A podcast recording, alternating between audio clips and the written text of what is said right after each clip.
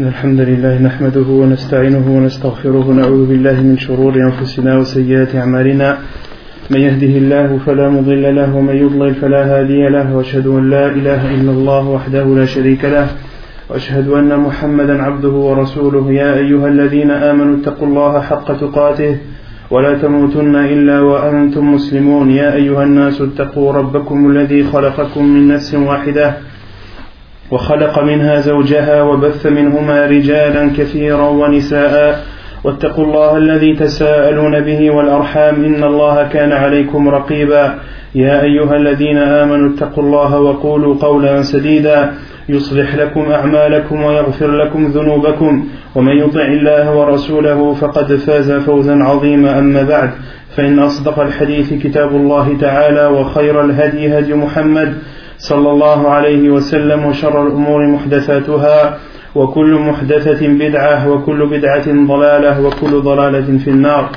وبعد. Donc euh, on continue Inch'Allah tabaraka wa ta'ala notre lecture ainsi que les commentaires sur le livre intitulé Al-Wajiz fi fiqhi sunnati wal kitab al-aziz. euh, Son auteur est Abdul Azim ibn Badawi al khilafi. Donc aujourd'hui Inch'Allah tabaraka wa ta'ala on est toujours dans le livre de la purification et euh, aujourd'hui on va entamer le chapitre de la purification pour la prière, At-Taharatu lis-Salah. يقول المؤلف حفظه الله عن ابن عمر رضي الله عنهما قال سمعت النبي صلى الله عليه وسلم يقول لا تقبل صلاة بغير طهور. الحديث صحيح رواه مسلم والترمذي. والطهارة نوعان طهارة بالماء وطهارة بالصعيد. أولا الطهارة بالماء الوضوء والغسل. Donc euh, nous sommes dans le chapitre de la purification pour la prière. Euh, l'auteur cite le hadith d'Ibn Umar radiyallahu anhuma qui dit j'ai entendu le prophète sallallahu alayhi wa sallam dire Allah, ou plutôt aucune prière n'est acceptée sans purification. Aucune prière n'est acceptée sans purification. Et la purification euh, est de deux sortes. La purification avec l'eau, At-Taharatu bil-ma' wa Taharatu bis-sa'id, et la purification par la terre. Et les savants ont expliqué As-Sa'id en disant que As-Sa'id hiya al-ard wa ma sa'ada minha, c'est-à-dire As-Sa'id c'est la terre et tout ce qu'il y a à sa surface qui fait partie de la terre, que tout ce qui est comme terre, rocher, pierre, tout ce qui appartient à la terre mais qui est à sa surface est aussi appelé As-Sa'id. Et entre autres on a le droit de, d'utiliser ces choses, la terre et, et ce qu'il y a à sa surface, euh, pour faire le tayammum. Awwalan at-taharatu bil-ma'. Et donc la première chose que le cheikh va expliquer c'est la purification par l'eau. Après avoir expliqué la purification par l'eau, il expliquera la purification par le sa'id, c'est-à-dire la terre et ce qu'il y a à sa surface.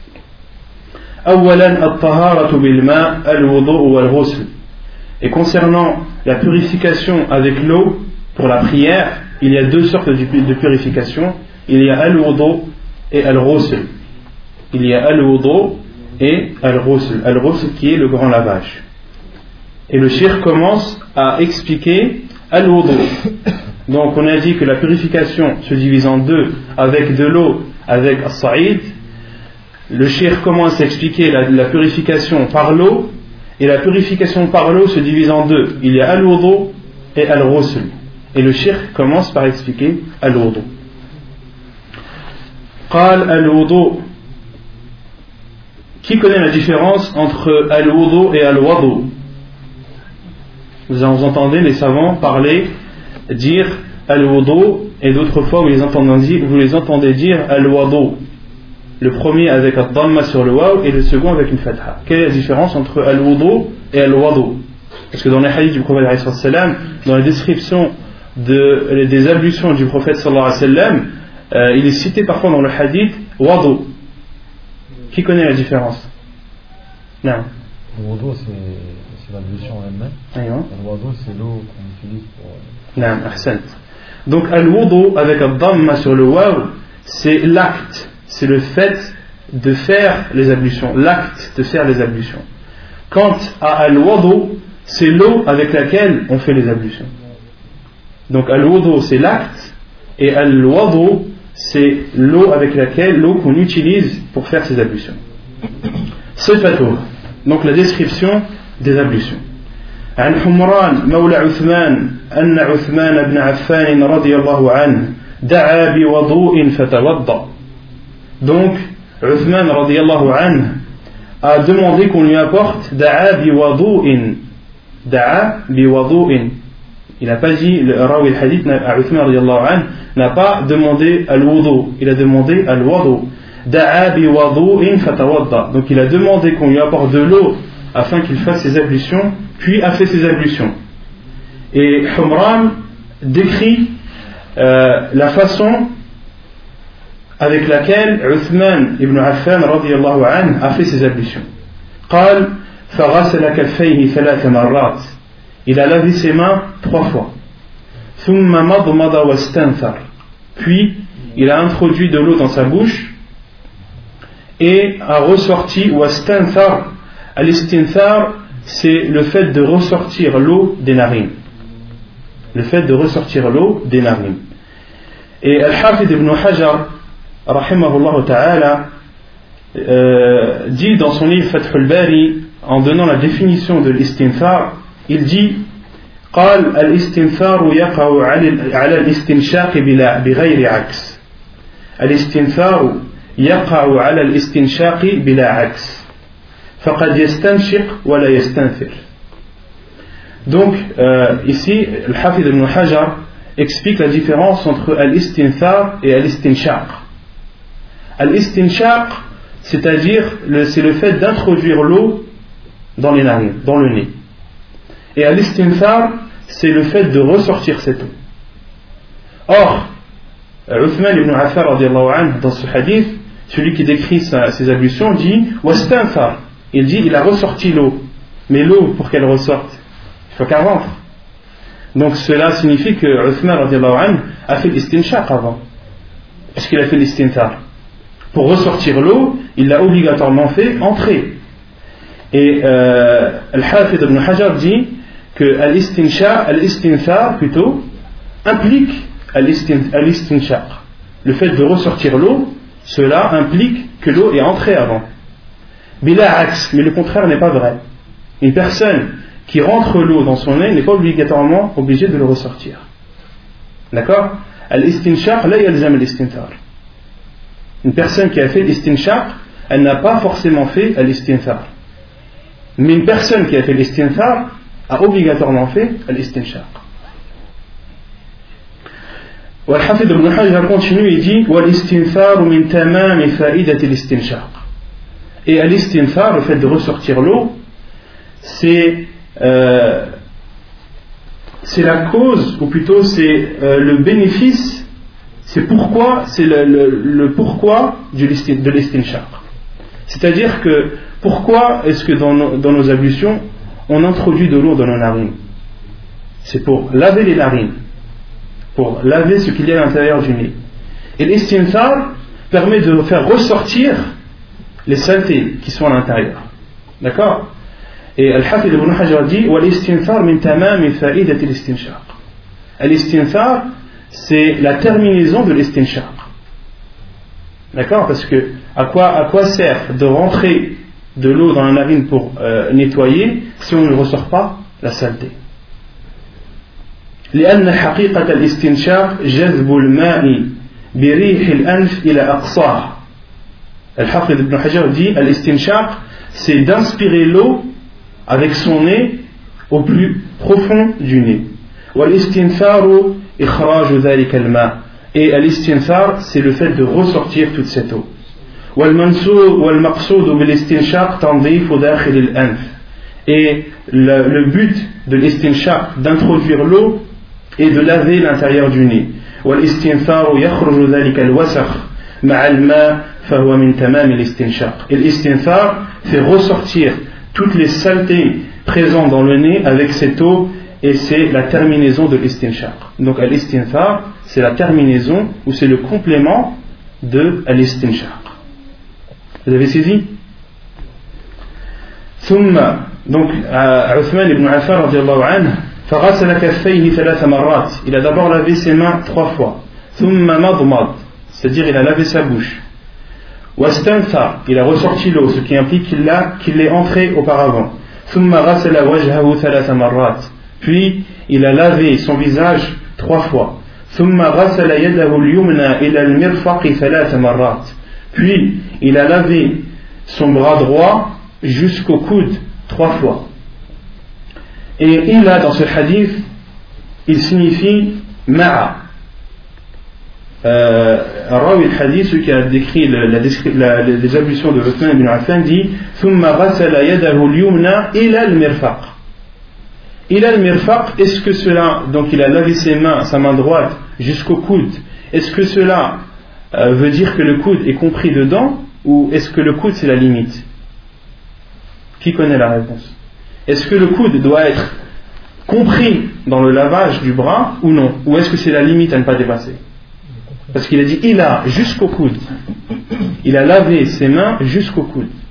Jusqu'au coude, qu'est-ce que ça signifie? Est-ce que c'est avec le coude ou c'est à la limite du coude et ne pas le dépasser? Jusqu'au coude dans le hadith. Il a. Ouais, c'est quoi le délai que c'est compris? Élargissez vos. Non, ça c'est ça c'est l'istihbad, ça, ça c'est une parole d'Abu Hurira. Mais euh, qui peut me citer une preuve comme quoi il a jusque en arabe il peut signifier ma'a?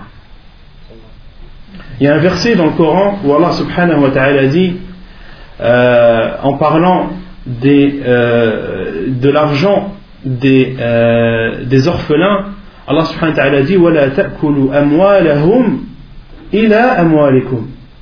Et ne, et ne prenez pas ou ne mangez pas leurs biens ila amwalikum, jusqu'à vos biens. Mais jusqu'à, ça ne veut rien dire dans ce verset. Donc le sens de ila dans ce verset, wala ta'kulu amwalahum, ne mangez pas leur argent ila amwalikum, jusqu'à, si on traduit littéralement, ça veut dire jusqu'à votre argent. Ça n'a aucune signification. Ila dans ce, dans ce verset signifie ma'a, c'est-à-dire ne mangez pas leur argent avec le vôtre. D'accord? Ne n'utilisez pas leur argent avec le vôtre. C'est la preuve dans le Coran que ila, il signifie ma'a, avec. Donc dans ce hadith, lorsque euh, le compagnon de Uthman radiyallahu anhu décrit ses ablutions, il dit il a lavé sa main droite ou son bras droit jusqu'au coude, ila al-mirfaq, c'est-à-dire ma'a al-mirfaq. Puis il a lavé son bras, son bras gauche de la même façon. Puis il a lavé son bras gauche de la même façon, c'est-à-dire jusqu'au coude et trois fois. Puis il a essuyé sa tête, ses cheveux.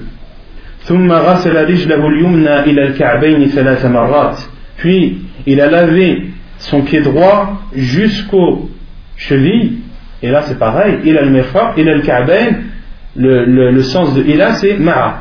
Donc il a lavé son pied droit jusqu'aux chevilles trois fois, puis il a lavé, il a fait de même pour le pied gauche, c'est-à-dire jusqu'aux chevilles et trois fois, puis il a dit thumma qal ra'aytu Rasulallah sallallahu alayhi wa sallam tawadda'a nahwa wudu'i. Donc là on voit bien qu'il y a dhamma sur le waw. Il dit donc ensuite Uthman radiyallahu anhu, Uthman ibn Affan, lorsqu'il a fini ses ablutions, il a dit j'ai vu le prophète sallallahu alayhi wa sallam faire les ablutions comme je viens de les faire. Puis il a dit, Uthman a dit, le prophète sallallahu alayhi wa sallam a dit thumma qal qala rasulullah. Et là ceux qui ont le livre il faut rajouter un qal, car dans le livre il écrit ثم قال رأيت رسول الله صلى الله عليه وسلم توضأ نحو وضوء هذا ثم قال رسول الله صلى الله عليه وسلم من توضأ ثم قال, c'est-à-dire Uthman a dit, le prophète صلى الله عليه وسلم a dit. Donc là il faudrait rajouter un قال devant Rasulullah. ثم قال رسول ثم قال قال رسول الله صلى الله عليه وسلم من توضأ نحو وضوء هذا ثم قام فركع ركعتين لا يحدث فيهما نفسه غفر الله له ما تقدم من ذنبه. قال ابن شهاب: وكان علماؤنا يقولون هذا الوضوء أسبغ ما يتوضأ به أحد للصلاة. Donc Uthman ibn Affan radiallahu anhu, après avoir fait ses ablutions, a dit: j'ai vu le prophète sallallahu alayhi wa sallam faire ses, les ablutions euh, de la même façon que j'ai fait les miennes. Puis il a dit, Uthman radiallahu anhu a dit, le prophète sallallahu alayhi wa sallam a dit: celui qui fait les ablutions comme je viens de les faire, puis se lève pour prier deux rak'at sans qu'il ne parle à lui-même, la yuhaddithu fihi ma nafsah. Qui connaît le sens de ce de, de cette partie du hadith où le prophète a dit: celui qui fait mes ablutions, les ablutions comme je viens de les faire, puis se lève pour prier deux rak'at, la yuhaddithu fihi ma nafsah. Pendant ces deux rak'at, qu'il ne parle pas à sa personne. Qu'est-ce que ça veut dire, la yuhaddithu fihi ma nafsah? Non, ils ne sont pas distraits. Les savants disent, c'est-à-dire qu'il ne parle pas à lui-même sur les choses de cette vie d'ici-bas. La yuhaddithu fihi ma nafsah, comme a dit, euh, comme l'a expliqué Sheikh Al Abbad, dans une de ses, dans son explication de Sahih Abu Daoud, il dit: hadithu nafs huwa an yuhadditha nafsahu bi umuri ad-dunya. والمقصود بذلك هو الذي يكون شغله ويكون تفكيره في أمور الدنيا.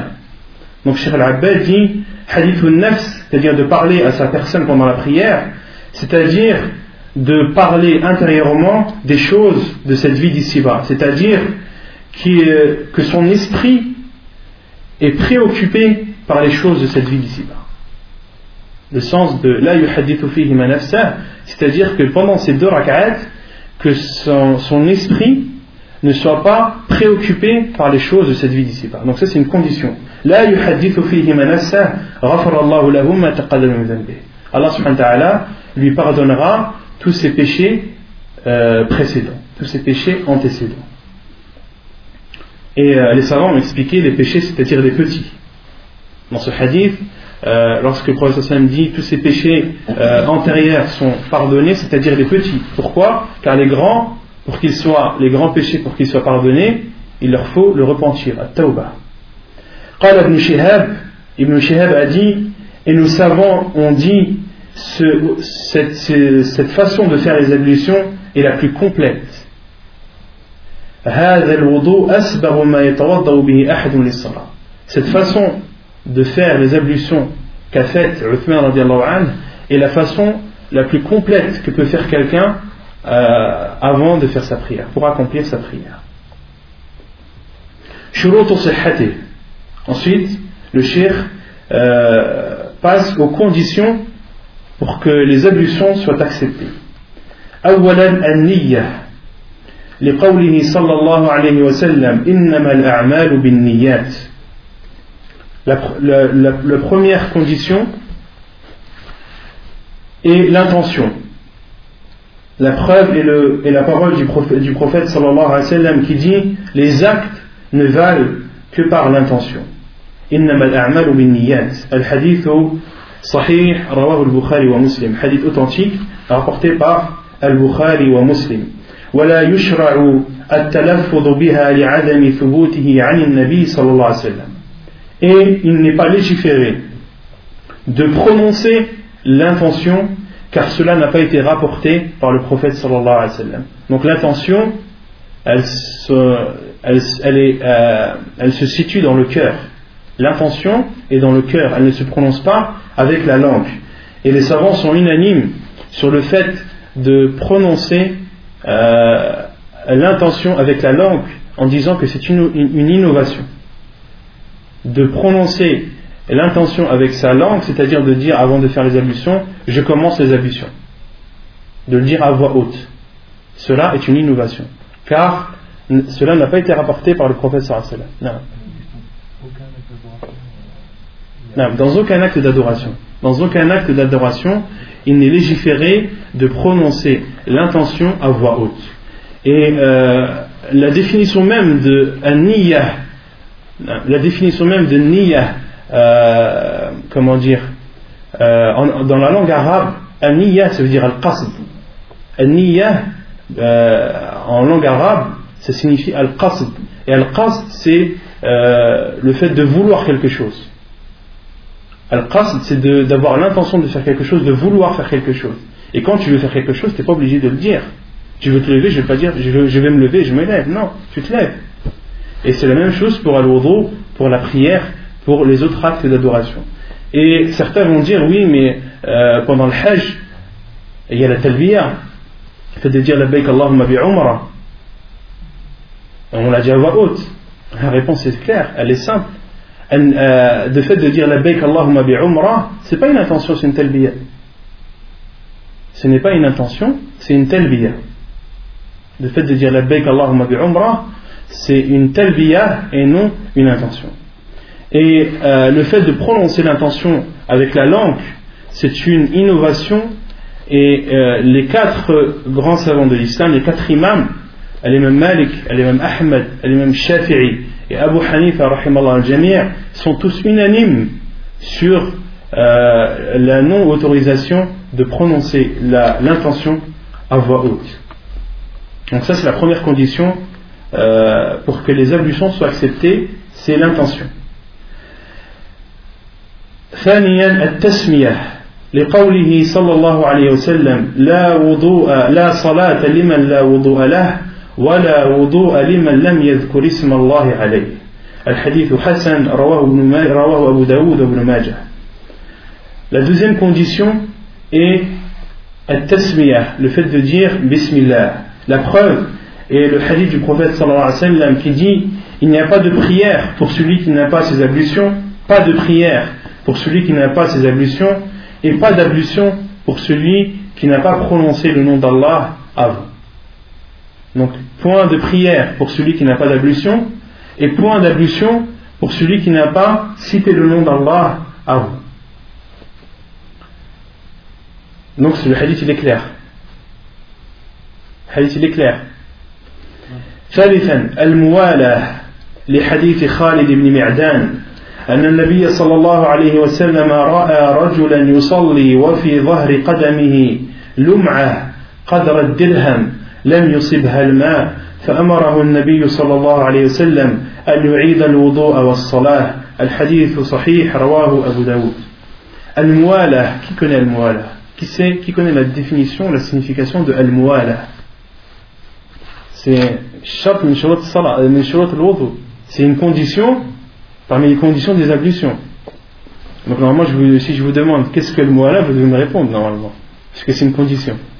C'est que toute, euh, toute l'eau adopte toutes les parties du... Déjà, je vais, je vais déjà... Euh, le mu'ala, tu me dis, c'est le fait que... Non, tu n'as rien délaissé au niveau de... Par exemple, je fais l'eau dans ma jambe, et je ne laisse pas euh, cette partie-là, par exemple... Sans, sans que... Non mais ça, ça ça rentre déjà dans le fait que tu dois laver tes pieds. Le fait que tu laves tes pieds, ça veut dire que tes pieds doivent être recouverts. Tu dois euh, recouvrir tes pieds d'eau. Donc euh, cela implique que l'eau doit être recouverte en, dans sa totalité. D'accord? Mais al-mu'ala, c'est pas ça le mu'ala. Non. C'est le suivi. Ah, ça, c'est le suivi. C'est le fait de faire al-wudu en une seule fois. De laver les membres les uns après les autres. La preuve est le hadith de Khalid ibn Mi'adan qui dit que le prophète sallallahu alayhi wa sallam a vu un homme prier, et sur le dessus du pied de cet homme il y avait une partie euh, de la taille d'un dirham, d'une pièce d'un dirham, qui n'était pas atteinte par l'eau. Et le prophète sallallahu alayhi wa sallam lui a ordonné de recommencer l'wudu et de recommencer sa prière. Le hadith est authentique, rapporté par Abu Daoud. Mais la question, dans ce hadith, comment les savants ont déduit al-mu'ala? Comment les savants, à partir de ce hadith, en ont déduit que les membres doivent être lavés les uns après les autres? Parce que dans ce hadith-là, comme a dit Bachir, on comprend que euh, dans ce hadith, on comprend que le, le membre doit être lavé dans sa totalité. D'accord? Parce que le prophète a vu sur le, le, le pied de cet homme une partie qui, qui n'était pas atteinte par l'eau. Il lui a ordonné de refaire les ablutions et de refaire sa prière. Dans ce hadith, où est la preuve de al-mu'ala? Non. Si euh, ça n'était pas obligatoire, Il aurait demandé de relaver tout son bilan. Donc c'est bien ça. Euh, la preuve dans ce hadith de Mu'alla, c'est que le prophète sallallahu alayhi wa sallam, lorsqu'il a vu cette partie euh, du pied de cet homme qui n'était pas euh, recouverte d'eau, le prophète sallallahu alayhi wa sallam, qu'est-ce qu'il lui a ordonné de faire? Il lui a ordonné de recommencer les ablutions. Il ne lui a pas ordonné d'aller euh, remettre de l'eau dans cette partie et de faire sa prière. Non, il lui a dit recommence. Recommence tes ablutions. D'accord? Et les savants ont déduit de ce hadith que euh, al-mu'ala, que tu dois euh, laver les membres de l'eau de tes membres pendant les ablutions, de telle sorte que le membre précédent, que lorsque tu laves le membre suivant, le membre précédent n'est, n'est pas séché, n'a pas séché. Vous avez compris? Al-mu'ala, c'est ça, c'est le fait de laver le membre suivant avant que le membre précédent n'ait séché. Avant que le membre précédent n'ait séché. Et d'autres savants ont dit al-mu'ala, le temps d'attente entre les deux membres revient au urf, revient à ce que les gens connaissent. À ce, que, à ce qui est connu des gens dans l'attente. Si c'est une attente trop longue et qu'elle est connue chez les gens pour être longue, il doit recommencer ses ablutions. Si c'est une attente courte, il peut continuer ses ablutions. Vous avez compris? Même si c'est, même si ces parties n'ont séché. Non, non, ça c'est, c'est quand ces parties n'ont pas séché. Ouais. Mais quand les parties ont séché, il doit euh, recommencer ses ablutions. Et si euh, son membre a séché et qu'il a fait sa prière, il doit recommencer ses ablutions et recommencer sa prière. Fara'idou, les obligations de, des ablutions. أولا غسل الوجه ومنه المضمضة والاستنشاق. Premièrement, de laver le visage. Et parmi le lavage, le lavage du visage, il y a laver la bouche et al-istinshaq. Il y a laver la bouche et introduire de l'eau dans son nez. Ces deux choses font partie de, du lavage du visage. ثانيا غسل اليدين إلى المرفقين. De laver les mains jusqu'au coude. Donc ça, c'est une obligation. C'est un pilier de, des ablutions. Celui qui ne lave pas ses mains, ses bras jusqu'au coude, ses ablutions ne sont pas acceptées. Raslu rijlayn ila al-ka'bayn. Rabi'an, afwan, thalithan, mashu ar-ra's kullih wal udhunan min ar-ra's. Troisièmement, d'essuyer la totalité de ses cheveux. Et les oreilles font partie de la tête. De laver la totalité de la tête. Mashu ar-ra's, afwan, d'essuyer. Mashu ar-ra's kullih wal udhunan min ar-ra's. D'essuyer la totalité de la tête. Et les oreilles font partie de la tête. Il y a un hadith du prophète sallallahu alayhi wa sallam qu'on verra après qui dit les oreilles font partie de la tête. Donc les oreilles doivent être obligatoirement essuyées. Et la différence entre le lavage et l'essuyage, le lavage c'est de prendre l'eau, de la verser sur le membre. D'accord? Et l'essuyage c'est de, de mettre de l'eau dans sa main, d'humidifier sa main et de la passer sur le membre. D'accord? Donc euh, concernant euh, la tête, est-ce que la tête doit être lavée ou essuyée? Une personne qui prend euh, une poignée d'eau, il la verse sur sa tête. Est-ce qu'il a fait la sunna ou pas? Non. La sunna c'est d'humidifier sa main et de passer sur sa tête. Pas de prendre de l'eau et de la verser sur sa tête. Pourquoi? Parce que c'est un lavage. Et euh, ce qui était apporté dans la sunna et le verset aussi est clair. Allah subhanahu wa ta'ala dit et essuyez vos têtes. Il n'a pas dit wa'silu ru'usakum. Il dit wamsahu ru'usakum. Quatrièmement, ar-rijlayni ila al-ka'bayn, de laver les pieds jusqu'aux chevilles.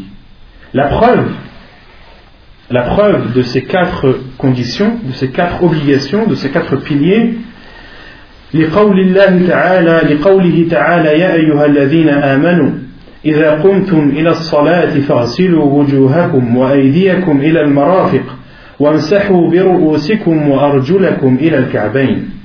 La preuve est la parole d'Allah subhanahu wa ta'ala dans surat, dans surat al-Ma'idah, dans surat la table servie. Ô vous qui avez cru, lorsque vous vous levez pour aller prier, lavez vos visages et lavez vos mains jusqu'au coude. essuyez vos têtes et vos pieds jusqu'aux chevilles. Qu'est-ce qu'on comprend? Est-ce qu'on comprend parce qu'Allah subhanahu wa ta'ala dit, ô vous qui avez cru, lorsque vous vous levez pour aller prier, lavez vos visages. D'accord? Donc Allah subhanahu wa ta'ala dit, lavez vos visages et vos mains jusqu'au coude. Donc, et lavez vos mains jusqu'au coude. Ensuite, Allah subhanahu wa ta'ala dit, wamsahu bi ru'usikum, puis essuyez vos têtes. Et ensuite, il a dit, wa arjulakum ila al-ka'bayn, et vos pieds jusqu'aux chevilles. Mais vos pieds jusqu'aux chevilles, il faut les essuyer ou il faut les laver? Les savants disent, et essuyez vos chevilles, il revient à la parole d'Allah où il dit avant, farzilu wujuhakum, c'est-à-dire lavez vos visages et vos mains jusqu'aux coudes, essuyez vos têtes et lavez vos pieds jusqu'aux chevilles. C'est compris?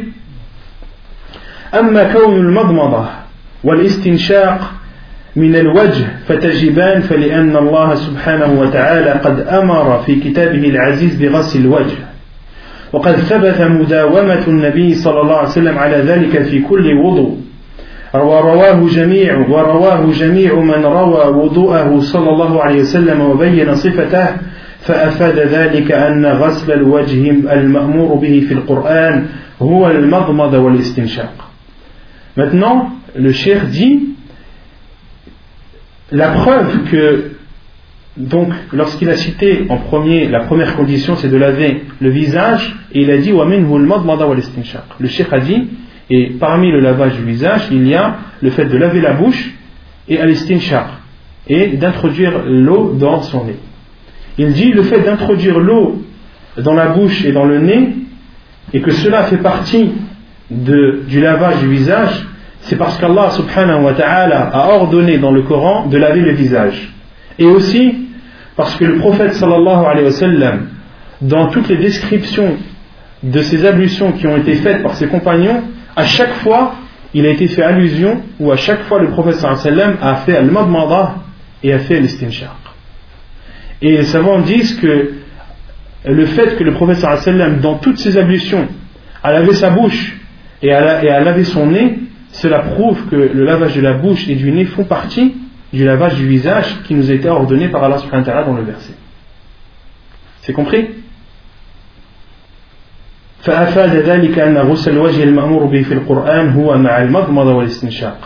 Et cela prouve que le lavage du visage qui a été ordonné dans le Coran, il comprend al-madmadah, de laver sa bouche, et al-istinshaq, d'introduire de l'eau dans son nez.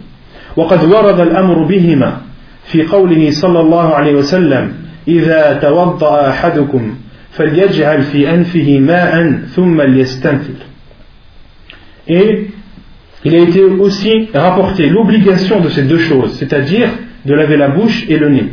Il a été rapporté l'obligation de, de ces deux choses dans la parole du prophète sallallahu alayhi wa sallam lorsqu'il dit, lorsque l'un d'entre vous fait ses ablutions, qu'il mette ou qu'il introduise de, de l'eau dans son nez, puis qu'il la ressorte. Thumma liyastanthir. Al-hadith sahih, rawahu Ibn Majah wa Abu Daoud. Hadith authentique, rapporté par Abu, Abu Majah, Ibn Majah et Abu Daoud. Wa qawluhu sallallahu alayhi wa sallam, wa baligh fil istinshaq, illa an takuna sa'ima. Et aussi la parole du prophète sallallahu alayhi wa sallam, lorsqu'il a ordonné un de, à un de ses compagnons, il lui a dit, et accentue dans al-istinshaq, wabaligh fil istinshaq, accentue dans le fait d'introduire l'eau dans ton nez, illa an takuna sa'ima, sauf lorsque tu jeûnes, sauf lorsque, lorsque tu es en état de jeûne. Pourquoi? De peur que l'eau ne traverse la gorge.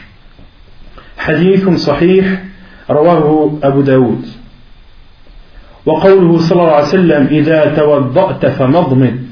Et aussi, un autre hadith du prophète sallallahu alayhi wa sallam, lorsqu'il ordonne à un de ses compagnons, il lui dit, lorsque tu fais tes ablutions, famadmid, lave ta bouche. Et là, c'est un ordre du prophète sallallahu alayhi wa sallam. Famadmid, lave ta bouche. Hadith euh, rapporté dans, euh, hadith authentique, rapporté par Abu Daoud également. وَأَمَّا وُجُوبُ إِسْتِعَابُ الرَّأْسِ بِالْمَسْحِ فَلِأَنَّ الْأَمْرَ بِالْمَسْحِ فِي الْقُرْآنِ مُجْمَلٌ فيرجع في بيانه إلى السنة. وقد ثبت في الصحيحين وغيرهما أن النبي صلى الله عليه وسلم استوعب مسح رأسه، وفي هذا دليل على وجوب تكميل مسح الرأس. Et concernant l'obligation de d'essuyer ou d'englober euh, la totalité de la tête lors de l'essuyage, la preuve est que dans le Coran, Allah subhanahu wa ta'ala a dit essuyez vos têtes, et Allah subhanahu wa ta'ala n'a pas précisé. Donc lorsqu'il dit essuyez vos têtes, c'est-à-dire essuyez la totalité de votre, de votre tête et non pas une partie. Et la preuve aussi que c'est la totalité de la tête qui doit être essuyée et non une partie, c'est ce qui a été rapporté euh, dans Al-Bukhari et Muslim, que le prophète sallallahu alayhi wa sallam, lorsqu'il essuyait sa tête, il essuyait la totalité de sa tête. فإن قيل قد ثبت من حديث المغيرة أن النبي صلى الله عليه وسلم مسح بناصيته وعلى العمامة. Et ensuite le cheikh pose une question. Il dit, et si on vous dit qu'il a été rapporté dans le hadith de Al-Mughira que le prophète sallallahu alayhi wa sallam a essuyé sur Al-Nasiyah, Masaha bi Nasiyatihi. Al-Nasiyah, c'est le devant de la tête, c'est le devant des cheveux, le devant de la tête. D'accord ? Il a été rapporté dans le hadith de Al-Mughira que le prophète sallallahu alayhi wa sallam a essuyé sur le devant de sa tête et sur Al-Imamah, et sur son turban. Donc le prophète sallallahu alayhi wa sallam, une fois, avait mis un turban et euh, le, le devant de sa tête était libre. Le prophète sallallahu alayhi wa sallam, pendant ses ablutions, a essuyé le devant, puis a essuyé la imama, puis a essuyé le turban. Et si certains vous disent, le cheikh dit, et si, et si on vous dit, mais dans le hadith de Al-Mughira ibn Shu'ba, le prophète sallallahu alayhi wa sallam, il a seulement essuyé le devant de sa tête, il n'a pas essuyé toute sa tête, il a seulement essuyé le devant. Et la réponse, فالجواب إنما اقتصر على مسح الناصية لأنه كمل مسح مسح بقية الرأس على العمامة.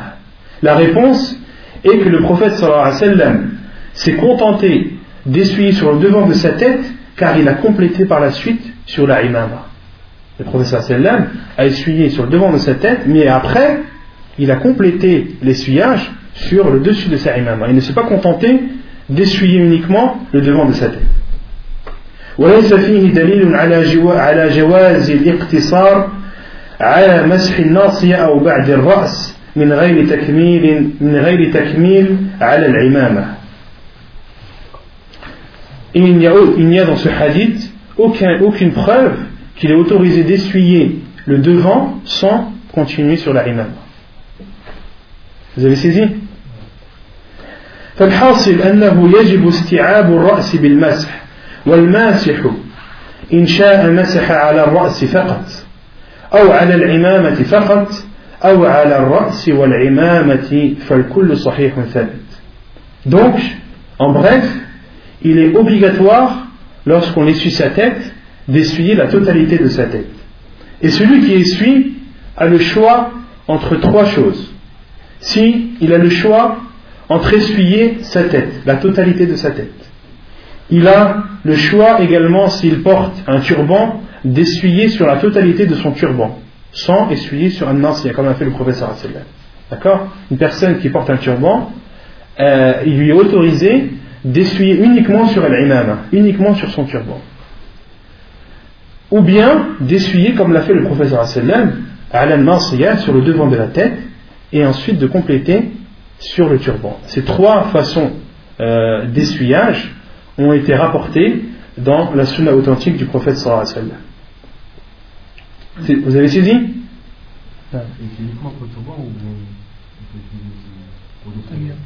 Il y a une parole des savants sur Saint Chalon, on citera ça plus tard. Euh, parce que les savants disaient l'imama qu'il est autorisé sur. Euh, des savants disent qu'il est autorisé d'essuyer aussi sur la, le, sur la, la chachia, et cetera. D'autres savants disent non, uniquement sur le turban, car le turban est difficile à enlever.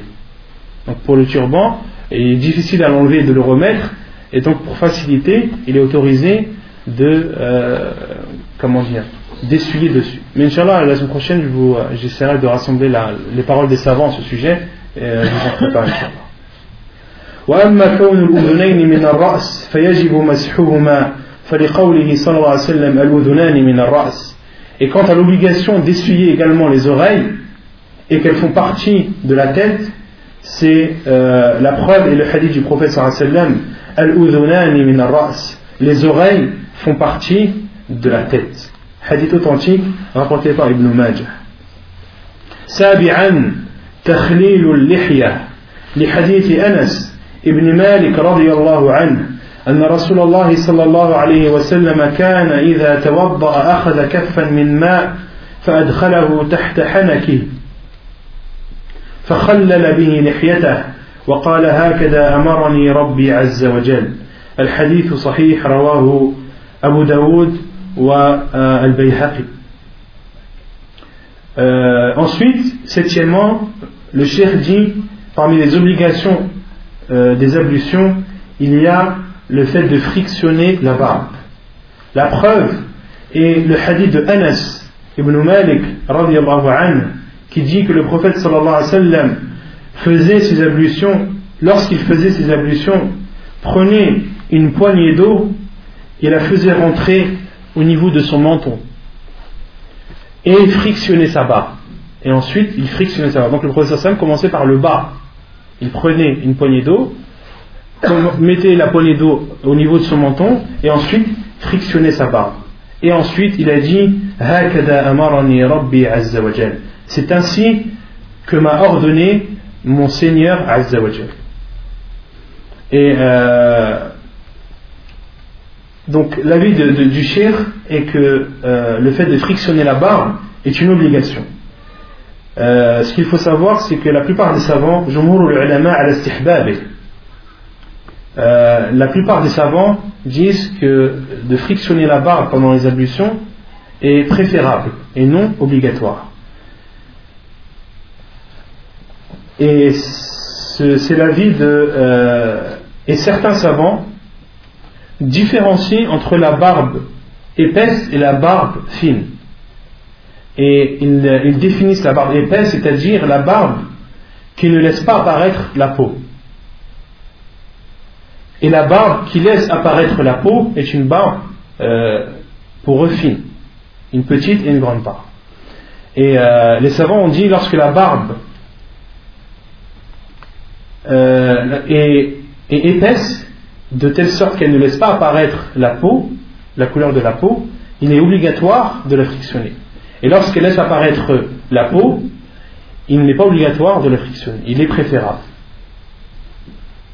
Et ça, c'est l'avis de Sheikh Ibn Uthaymin, rahimahullah, c'est également l'avis de Sheikh Ibn Baz, l'avis de Sheikh euh, Al-Fawzan également, et l'avis de Sheikh euh, Al Abbad. Euh, quant à Sheikh Al Albani, rahimahullah, lui, il considère que de euh, frictionner sa barbe est une obligation. Et euh, Sheikh Ibn Uthaymin dit que à quel moment explique le moment Euh, dans lequel il faut frictionner la barbe. Est-ce que c'est à la fin des ablutions ou est-ce que c'est au moment où la personne lave son visage? Cheikh Ibn Uthaymin dit que la barbe doit être frictionnée au moment du lavage du visage. D'accord? Et d'autres savants, il y a une différence, les savants ont différencié entre frictionner la barbe pendant les ablutions et frictionner la barbe pendant le ghusl. Ils disent que pendant les ablutions, lorsque la barbe est épaisse, il est obligatoire, lorsqu'elle n'est pas épaisse, il est préférable, mais dans tous les cas, dans les grandes ablutions, de frictionner la barbe est une obligation. Et ça, c'est l'avis de Sheikh Ibn Uthaymin et de Sheikh Al-Fawzan. Ils disent إذا كانت اللحية خفيفة أي يرى الجلد فيجب إيصال الماء إلى البشرة وإن كانت خفيفة أي لا ترى البشرة فيكفي غسل ظاهر اللحية أما تخليل اللحية أي غسل باطنها فمستحب. ثامنا تخليل أصابع اليدين والرجلين.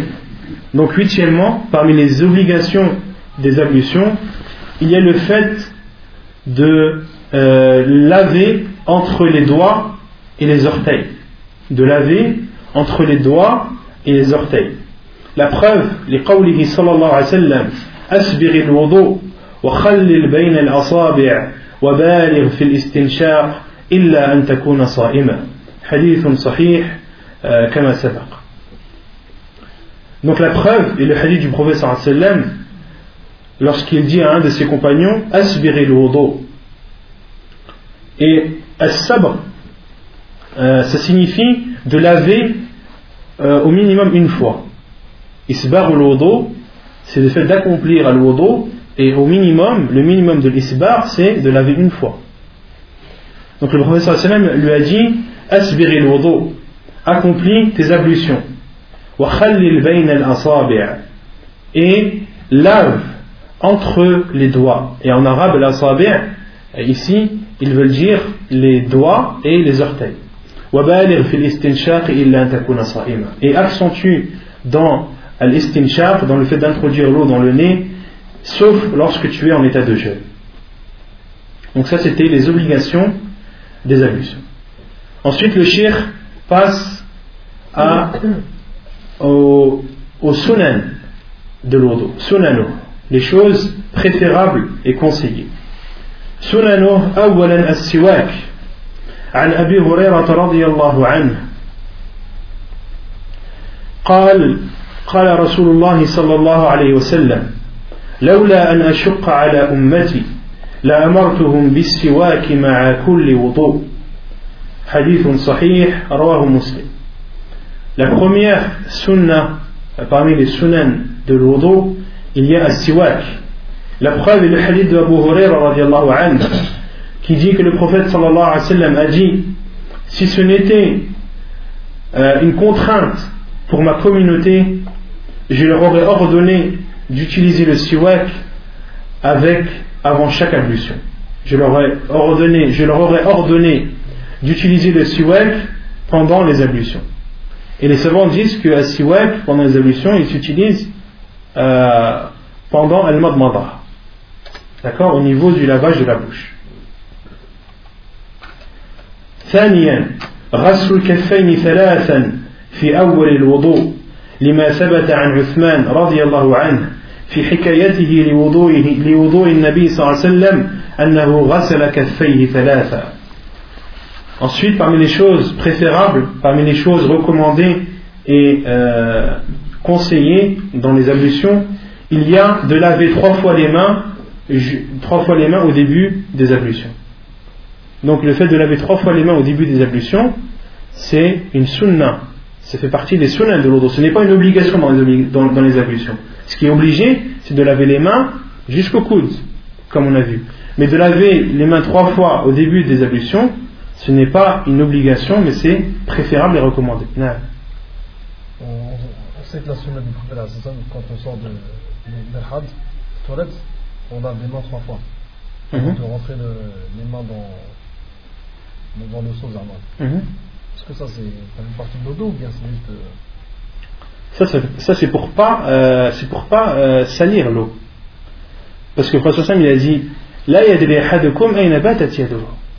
Le Prophète a dit lorsque l'un de vous se réveille et qu'il veuille faire ses ablutions, qu'il lave trois fois ses mains. Il a dit fala yadri ahadukum ayna batat yaduhu. Pourquoi? Car l'un d'entre vous ne sait pas où sa main a dormi. D'accord? Et ça, c'est propre. Ça, c'est propre pour celui qui vient de se réveiller. D'accord? Le Prophète sallallahu alayhi wa sallam dit celui qui vient de se réveiller et qui veut faire ses ablutions, qu'il lave ses mains trois fois. Pas celui qui sort des toilettes. Allah alam. J'ai pas, j'ai pas, j'ai pas le, le souvenir que c'est en sortant des toilettes. Allah alam. Non, j'ai pas le souvenir. Pourquoi? Parce qu'après, le Prophète sallallahu alayhi wa sallam a dit il ne sait pas où a dormi sa, où a passé, où sa main a passé la nuit. Car l'un d'entre vous ne sait pas où sa main a passé la nuit. Et le prophète sallallahu alayhi wa sallam a ordonné de laver trois fois les mains pour ne pas euh, rendre impure l'eau, pour ne pas la salir. Non. Alors, les trois fois là, après le réveil, c'est en dehors des trois fois qui sont sunna ou. Tu peux le faire, ouais. Allahu alam. Allahu alam. Je sais pas. Allahu alam. ثالثا الجمع بين المضمضة والاستنشاق ثلاثا بغرفة. عفوا, j'ai pas cité le hadith sur euh, trois, laver trois fois les mains avant. Euh, car il a été rapporté, comme cela a été rapporté dans le hadith de Uthman qu'on a vu au début, Euh, dans le hadith de Uthman, il a été rapporté lorsqu'il a décrit le, les ablutions du prophète sallallahu alayhi wa sallam qu'il a lavé les mains trois fois, le hadith qu'on a vu euh, auparavant. Troisièmement, al-jam'u bayna al-madmada wal-istinshaq thalathan bi-ghurfa lima fi hadith Abdullah ibn Zayd radiyallahu anhu fi ta'limihi li-wudu'i Rasulillah sallallahu alayhi wa sallam annahu tamadmada wastanshaqa min kaffin wahida. Ensuite, parmi les sunan de l'Odo, il y a le fait de rassembler al-madmada et al-istinshaq avec une seule poignée et trois fois de suite. Donc la sunna, c'est de prendre une poignée et de cette poignée-là, de la diviser en deux. Une partie pour al-madmada, une partie pour euh, laver la bouche et l'autre partie pour faire l'istinshaq, pour laver le nez. Ça, c'est la sunna du prophète sallallahu alayhi wa sallam. Et dans aucun hadith il n'a été rapporté que le prophète sallallahu alayhi wa sallam a fait euh, une poignée une poignée d'eau pour la bouche puis une poignée d'eau pour le nez. Cela n'a pas été rapporté dans la sunna du prophète sallallahu alayhi wa sallam. Néanmoins, Sheikh Ibn Uthaymin rahimahullah a dit al-madmada wal-istinshaq takunani bi-kaffin wahid. Donc ça c'est euh, Sheikh Ibn Uthaymin dit al-madmada et al-istinshaq se font avec une seule poignée d'eau. D'accord ?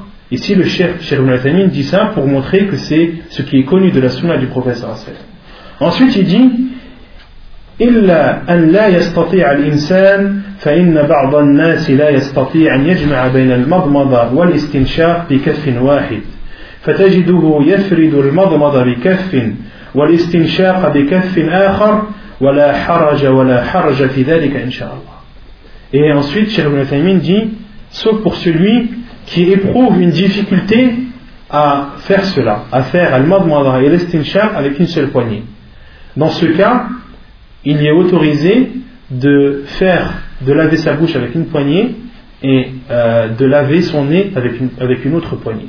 Sheikh Ibn Uthaymin dit qu'il n'y a pas de mal à cela. C'est aussi euh, la parole de euh, Sheikh al Abbad, hafidahullah, lui aussi, et de cet avis. Qu'il est autorisé pour celui qui ne peut pas, pour celui qui n'y arrive pas, qui n'arrive pas à, à séparer sa poignée en deux, une, une moitié pour la bouche et une moitié pour le nez, celui qui n'y arrive pas, celui qui trouve cela difficile, il lui est autorisé de prendre une poignée, se laver la bouche, et prendre une autre poignée et se laver le nez. رابعا المبالغة فيهما لغير الصائم لقوله صلى الله عليه وسلم وبالغ في الاستنشاق إلا أن تكون صائما وبالغ في الاستنشاق إلا أن تكون صائما. Quatrièmement, parmi euh, parmi les sunan, parmi les choses préférables et recommandées dans les ablutions, il y a le fait d'accentuer dans l'istinshaq, d'accentuer dans euh, le fait d'introduire l'eau dans le nez. Pourquoi ? Car le prophète a dit et accentue dans l'istinshaq, sauf lorsque tu es en état de jeûne. Autrement dit, lorsque tu n'es pas en état de jeûne, accentue dans l'istinshaq. Donc il est autorisé, recommandé, préférable d'accentuer, de, d'inspirer l'eau qu'on introduit dans le nez, d'essayer d'inspirer au maximum. Sans bien sûr que cela euh, ne fasse du mal à la personne. Car le prophète a dit la darara wa la dirar. Il n'y a pas de mal, euh, ne faites pas de mal, et ne, vous, et ne faites pas de mal à autrui, et n'en faites pas à vous-même. خامسا تقديم اليمنى على اليسرى لحديث عائشة رضي الله عنها كان رسول الله صلى الله عليه وسلم يحب التيامن في تنعله وترجله وطهور وطهور وطهوره وفي شأنه كله. Cinquièmement, parmi les choses préférables des ablutions, est de commencer par la droite avant la gauche. Commencer par le côté droit avant le côté gauche. Commencer par le membre droit avant le membre gauche. La preuve est le hadith de Aisha radiyallahu anha qui dit le prophète sallallahu alayhi wa sallam aimait la droite, aimait le côté droit lorsque qu'il se chaussait, c'est-à-dire lorsqu'il se chaussait, il commençait à chausser son pied droit. Watarajjulihi, lorsqu'il se peignait, il commençait à peigner son côté droit, le côté droit de, de sa tête, ensuite le côté gauche. Et dans, ses, dans sa purification. Et la purification, les savants disent qu'elle englobe al-wudu et al-ghusl. C'est pour ça que dans le wudu, le prophète sallam commençait par la droite, ensuite par les membres droits, ensuite les membres gauches. Et également pour le ghusl, les savants ont déduit, entre autres, que dans le ghusl, la personne commence à laver la partie droite de son corps, ensuite la partie gauche. Quelle est la preuve? Ce hadith-là de Aisha, anha, qui dit que le prophète sallam aimait la droite dans le, lorsqu'il se chaussait, lorsqu'il se peignait et lorsqu'il se lavait. Autrement dit, parmi le lavage, il y a al-ghusl. Et dans toutes ces situations. Et dans toutes ces situations. Et les savants ont dit, il ne faut pas comprendre dans toutes ces situations, euh, il ne faut pas le prendre dans sa globalité. Non, pourquoi? Car il y a des hadiths où le prophète sallallahu alayhi wa sallam, euh, par exemple, euh, a ordonné de rentrer, par exemple, dans les toilettes avec le pied gauche. D'accord? Les choses où le prophète sallallahu alayhi wa sallam commençait par la, par la Par la droite, c'était comme euh, le fait lorsqu'il mangeait, lorsqu'il buvait, euh, lorsqu'il donnait, lorsqu'il prenait, lorsqu'il rentrait à la mosquée, il rentrait avec, la, il rentrait, euh, avec le pied gauche, avec le pied droit. Lorsqu'il entrait chez lui, il entrait également avec le pied droit. Donc la, la parole de Aïcha dans toutes ces situations, il ne faut pas le prendre dans sa globalité, parce qu'il y a certains cas où la gauche est préférable. D'accord? Comme le fait d'entrer aux toilettes. Personne qui rentre aux toilettes Entre, entre pardon, avec le pied gauche. ولما في حديث عثمان في حكايته لوضوء النبي صلى الله عليه وسلم أنه غسل اليمنى ثم اليسرى. Et aussi parmi les preuves que pendant les ablutions il est préférable de commencer par la droite avant la gauche, il y a la description du, des ablutions de Uthman radhiyallahu anhu qui a commencé par la droite, ensuite par la gauche. Il a commencé par laver sa main droite, son bras droit jusqu'au coude, ensuite son bras gauche. Et euh, pareil pour les pieds, il a commencé par son pied gauche, par son pied droit, par son pied droit à fin, puis son pied gauche. Non. Ça fait on comprend là, que si une personne venait à commencer de, par la gauche, c'est pas c'est pas interdit quoi. C'est pas une obligation, c'est préférable. Non. Et euh, concernant As-Siwak, concernant As-Siwak, parce que Siwak, euh, ça fait partie aussi de la purification. Et euh, il y a trois avis sur As-Siwak. Une personne qui utilise le Siwak, est-ce qu'elle doit l'utiliser avec sa main droite ou avec sa main gauche? Parce que le Siwak, c'est pour purifier la bouche. D'accord? Donc c'est pour enlever une saleté. Et enlever une saleté, on l'enlève avec la main droite ou avec la main gauche? Avec la main gauche. Mais il y a un autre hadith du prophète sallallahu alayhi wa sallam qui dit, euh, en parlant du siwak, matharatun lil fam, mardatun lil rabb. C'est une purification pour la bouche, mais c'est une satisfaction pour Allah. Donc Allah subhanahu wa ta'ala est satisfait. Donc autrement dit, le fait de faire le siwak, c'est une adoration. Et lorsque tu fais le siwak, Allah subhanahu wa ta'ala en est satisfait. Donc c'est un bien. Et euh, il y a trois avis euh, à ce sujet. Certains savants disent que tu dois le faire avec la main gauche. D'accord? Pourquoi? Car tu purifies, tu enlèves une saleté, donc tu le fais avec la main gauche. D'autres savants disent non, as-siwak c'est une adoration, donc tu la fais avec la main, go- avec la main droite. Tu le fais avec la main droite. Et d'autres savants euh, précisent, disent, et c'est l'avis le plus juste, Inch'Allah, disent, lorsque tu utilises le siwak pour te purifier, fais-le avec ta main gauche. Et lorsque tu utilises le siwak euh, pour suivre le prophète sallallahu alayhi wa sallam et pour appliquer sa sunna lorsqu'il ordonne ou lorsqu'il conseille d'utiliser le siwak pendant les ablutions, le prophète sallallahu alayhi wa sallam conseille d'utiliser le siwak avant la prière, d'accord? Même si ta bouche est propre. La sunna c'est d'utiliser le siwak avant chaque prière, d'accord? Même si ta bouche est propre. Les savants disent si tu utilises le siwak pour enlever effectivement une saleté de ta bouche, pour purifier ta bouche, là utilise ta main gauche. Mais lorsque tu utilises le siwak pour suivre la sunna du prophète sallallahu alayhi wa sallam et que ta bouche euh, n'est pas sale, elle est propre, dans ce cas c'est un acte d'adoration que tu fais, et fais-le avec ta main droite. D'accord? c'est la vie le plus juste, Inch'Allah. C'est d'utiliser siwak pendant le Ramadan. Non. En même temps. C'est-à-dire C'est-à-dire avec la main droite, tu fais le Ramadan des istinchar, et de la main gauche, tu. Tu fais l'istinchar, non. C'est pour ça que les savants disent que l'istinchar, le fait de rentrer l'eau dans le nez, de faire avec la main, avec la main droite. D'accord ? Tu prends de l'eau pure et tu l'introduis, tu l'inspires dans tes narines. Et à l'istinthar, le fait de ressortir l'eau avec les saletés qu'elle contient, à l'istinthar se fait avec la main gauche. Non, barakallahu fik. Sadisan, ad-dalk. Les hadiths Abdullah ibn Zayd, أن النبي صلى الله عليه وسلم أوتي بثلثي مد فتوضأ فجعل يدلك ذراعيه حديث صحيح رواه ابن خزيمة. Sixièmement, euh, il y a parmi les sunan, parmi les choses recommandées et préférables dans les ablutions, ad-dalk. Qui connaît la signification d'ad-dalk? Qui connaît la signification d'ad-dalk?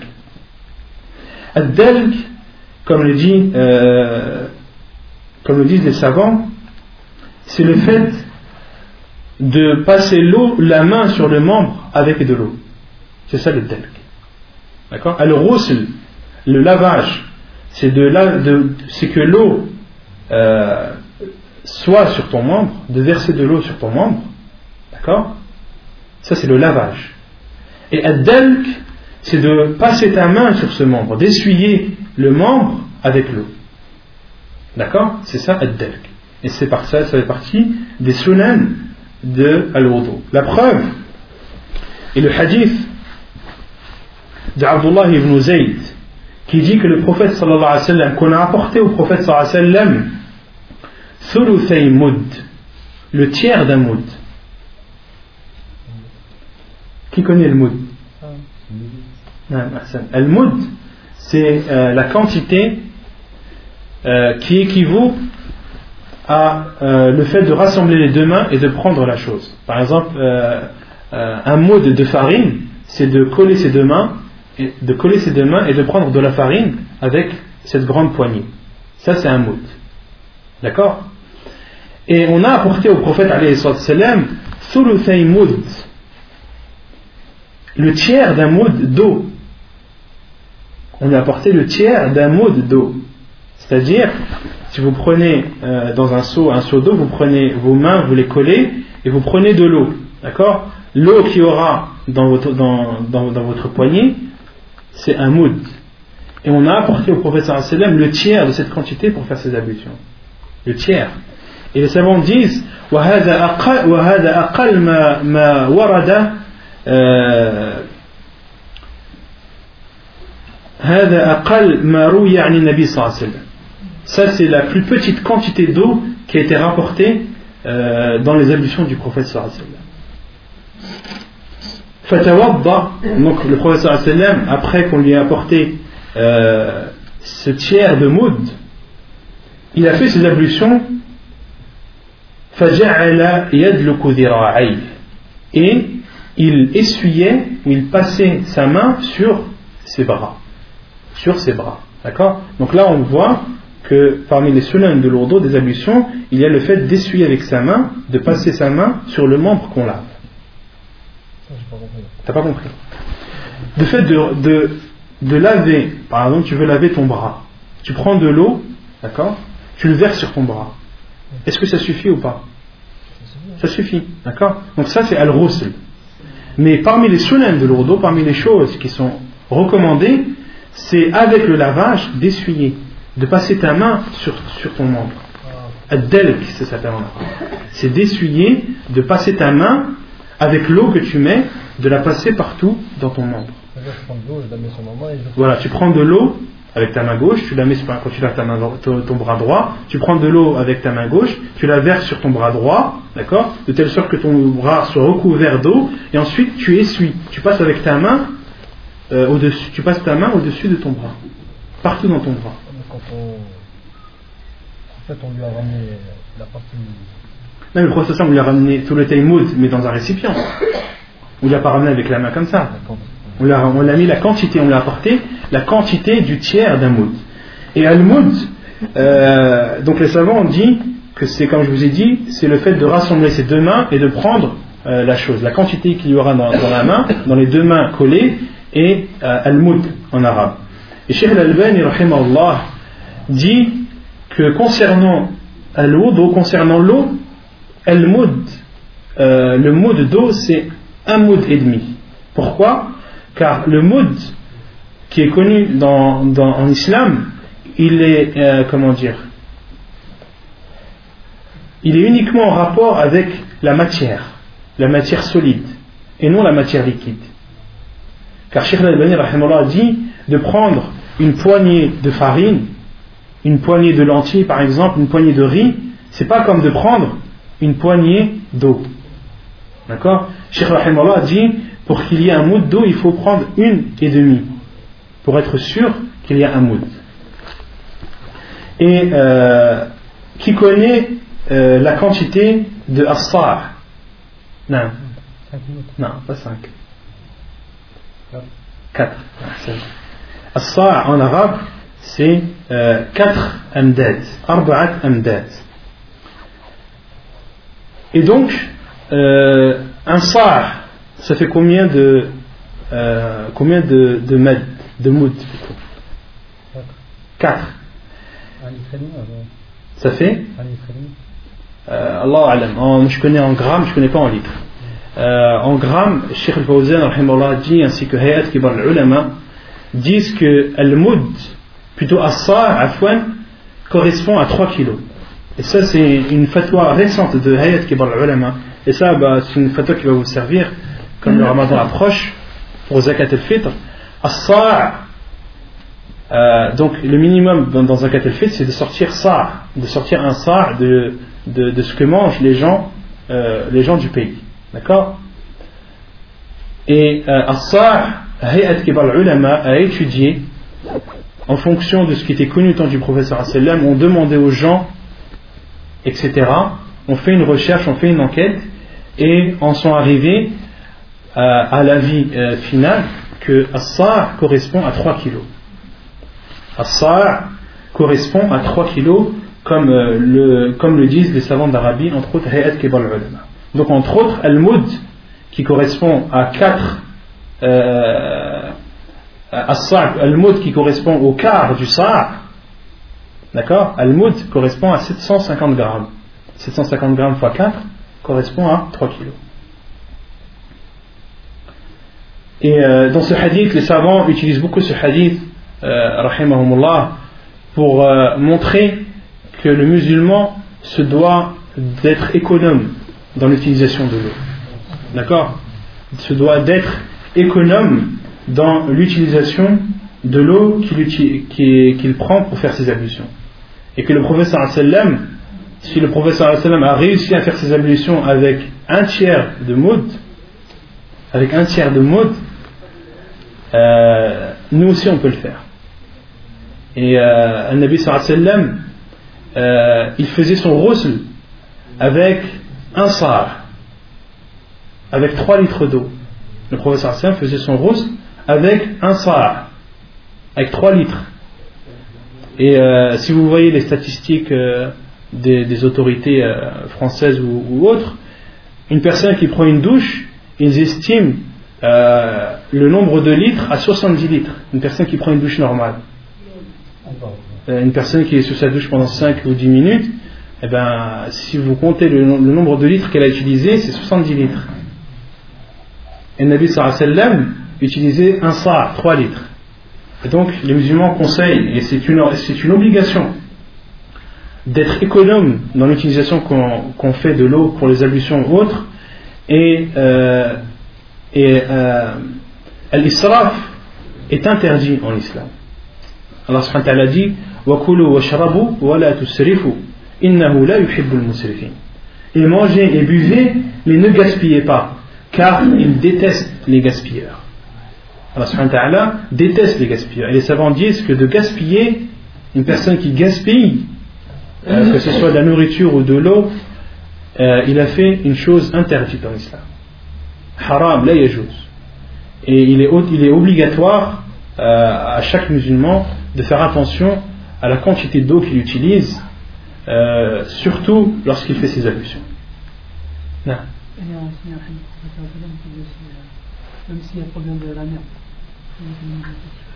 Et aussi, le hadith du prophète sallam, euh, même si l'un d'entre vous fait ses ablutions au pied d'une rivière ou au pied d'un, d'un au pied au pied d'un fleuve. Là.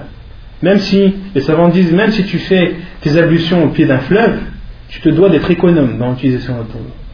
C'est pas parce qu'il y a beaucoup d'eau, euh, et cetera, que tu peux te permettre de, d'abuser. Non. La, le gaspillage, il, euh, il est valable que ce soit euh, que, le, comment dire, que la, la chose soit présente ou non, que l'eau soit en grande quantité ou en petite quantité, le gaspillage dans tous les cas il est interdit. Tu ne dois pas utiliser plus que ce qui t'est nécessaire. سابعا تثليث الغسل لحديث عثمان أن النبي صلى الله عليه وسلم توضأ ثلاثا ثلاثا وقد صح أنه توضأ مرة مرة ومرتين مرتين حديث حسن حسن صحيح رواه أبو داود والبخاري. Septièmement, le fait de laver trois fois. Il est préférable et recommandé de laver chaque membre trois fois. La preuve est le hadith de Uthman radhiyallahu anhu dans la description des ablutions du prophète sallallahu alayhi wa sallam. Il a lavé ses membres à chaque fois, trois fois, trois fois. Il a été aussi rapporté dans d'autres hadiths que le prophète sallallahu alayhi wa sallam a fait ses ablutions et a lavé ses membres chacun une fois. Dans d'autres hadiths, le prophète sallallahu alayhi wa sallam a lavé ses membres chacun deux fois.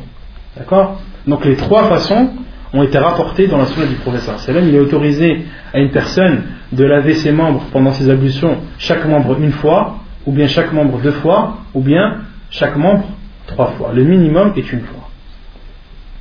ويستحب تكرار مسح الرأس أحيانا لما صح عن عثمان أنه توضأ فمسح رأسه ثلاثا وقال رأيت رسول الله صلى الله عليه وسلم توضأ هكذا. Hadith Hassan Sahih rawahu Abu Daoud. Et de même qu'il est préférable de temps en temps d'essuyer sa tête plus d'une fois, car cela a été rapporté par Uthman radhiyallahu anhu. euh, Uthman radhiyallahu anhu a fait ses ablutions et a essuyé sa tête trois fois et a essuyé sa tête trois fois et ensuite a dit: j'ai vu le prophète sallallahu alayhi wa sallam faire ses ablutions ainsi. J'ai vu le prophète sallallahu alayhi wa sallam faire ses ablutions ainsi. Non. Quand tu pars dans la tête, c'est-à-dire tu, tu emmènes et tu reviens ou... Ouais, du début, du début de la tête jusqu'au, jusqu'au, jusqu'à la fin de revenir. Une obligation, ça. Non. L'aller-retour. L'aller-retour. Les savants disent d'aller le retour pour euh, l'essuyage de la tête. Saminan al-tatrib. لأنه الغالب في وضوء رسول الله صلى الله عليه وسلم كما حكاه من حكى وضوءه صلى الله عليه وسلم لكنه قد صح عن المقدام ابن معدي كرب أنه. Donc là pour ceux qui, euh, qui ont le livre, c'est Ma'adi Karb, c'est pas Ma'adi Yakrib, c'est Ma'adi Karib. D'accord, le ya il faut l'enlever. euh, عن المقدام بن معدي كرب أنه أتى رسول الله صلى الله عليه وسلم بوضوء فتوضأ فغسل كفيه ثلاثة وغسل وجهه ثلاثة ثم غسل ذراعيه ثلاثة ثم تمضمض واستنثر ثلاثة ثم مسح برأسه وأذنيه الحديث. Donc ici le cheikh dit parmi les choses euh, préférables et recommandées, c'est également l'ordre, le fait de laver les, les, les membres de, des ablutions dans l'ordre, car c'est ce qui a été le plus rapporté euh, dans la description des ablutions du prophète sallallahu alayhi wa sallam. Et pourquoi est-ce que le cheikh ici dit que c'est préférable et non obligatoire? Parce que certains savants disent que l'ordre est obligatoire. L'ordre c'est comme al-muwala, les savants disent, euh, certains savants disent que al-muwala c'est comme al-tatrib, al-tartib afwan. Tatrib. At-tartib. Tatrib c'est autre chose. At-tartib, c'est-à-dire l'ordre, certains savants disent que c'est obligatoire. Pourquoi? Car c'est ce qui a été rapporté dans la description des ablutions du prophète sallallahu alayhi wa sallam. D'accord? Ici, le cheikh dit que c'est préférable. Pourquoi? Car il était rapporté selon Al-Mikdam ibn Ma'adi Karib, qui dit qu'il a apporté au prophète sallallahu alayhi wa sallam de l'eau afin qu'il fasse ses ablutions.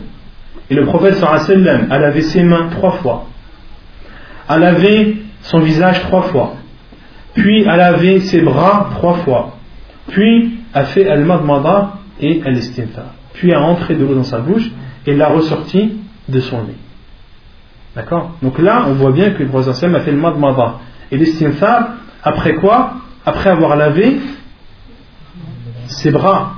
Alors que euh, ce qui est connu des ablutions du prophète sallallahu alayhi wa sallam, c'est qu'il le fait après avoir lavé ses mains. Non.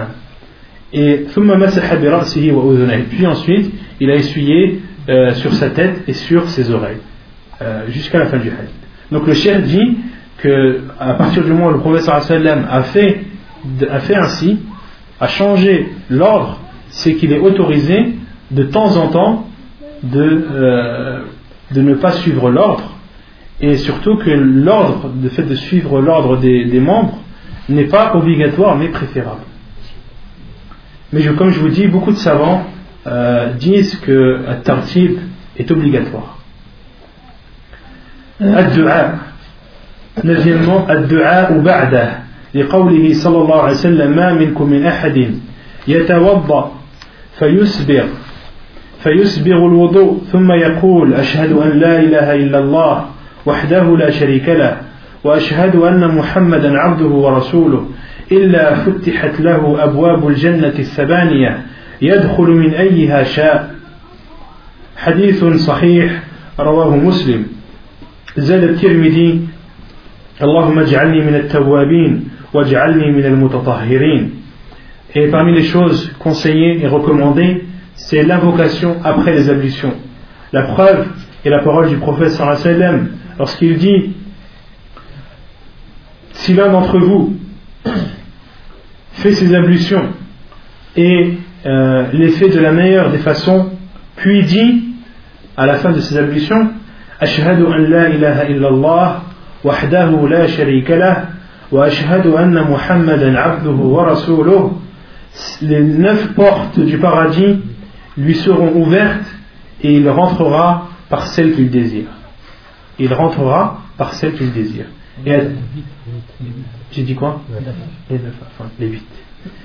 Les huit portes du paradis lui seront ouvertes et il entrera par celles qu'il désire. Et At-Tirmidhi a rajouté dans la dua: Allahumma ja'alni min at-tawwabin wa ja'alni min al-mutatahhirin. Donc le, la traduction c'est: oh Allah, euh, fais que je fasse partie de ceux qui se repentent et que je fasse partie des, de ceux qui se purifient. من تو وعن أبي سعيد أن النبي صلى الله عليه وسلم قال: من توضأ فقال سبحانك اللهم وبحمدك أشهد أن لا إله إلا أنت أستغفرك وأتوب إليك كتب في رق أي في ورقة ثم طبع بطابع فلا يكسر إلى يوم القيامة حديث صحيح كما رواه الحاكم. Et parmi une autre euh, une autre invocation qui est légiféré à dire après les ablutions, euh, comme cela a été rapporté dans le hadith de Abi Saïd, qui dit que le prophète sallallahu alayhi wa sallam a dit: celui qui fait ses ablutions puis dit Subhanak Allahumma wa bihamdik Ashhadu an la ilaha illa ant astaghfiruka wa atubu ilayk. Cette dua ressemble à une autre. Laquelle?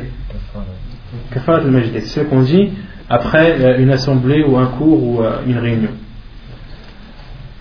Le professeur Sam dit: cette personne sera écrite dans une feuille, puis cette feuille sera scellée et le sceau euh, ne, sera, ne sera pas brisé jusqu'au jour du jugement. Et le sceau de cette feuille ne sera pas brisé jusqu'au jour du jugement. Hadith authentique rapporté par Al-Hakim. Et euh, le cheikh dit en annotation: Walam yasihha fi ad-du'a'i Asna al-wudu'i shay. Et aucune invocation pendant les ablutions n'est légiférée.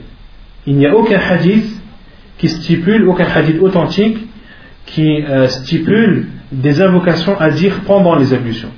Toutes les invocations qu'on a beau vous rapporter, vous dire, vous conseiller, qui sont à dire pendant les ablutions, sachez de suite, sachez d'avance qu'elles ne sont pas légiférées. Aucune invocation n'a été rapportée dans la sunna authentique du prophète sallallahu alayhi wa sallam pendant les ablutions. Après les ablutions, oui. Avant, non. Pendant, oui. Pendant, euh, non. Également. ونكتفي بهذا القدر وصلى الله وسلم وبارك على نبينا محمد وعلى آله وصحبه أجمعين وآخر دعوانا أن الحمد لله رب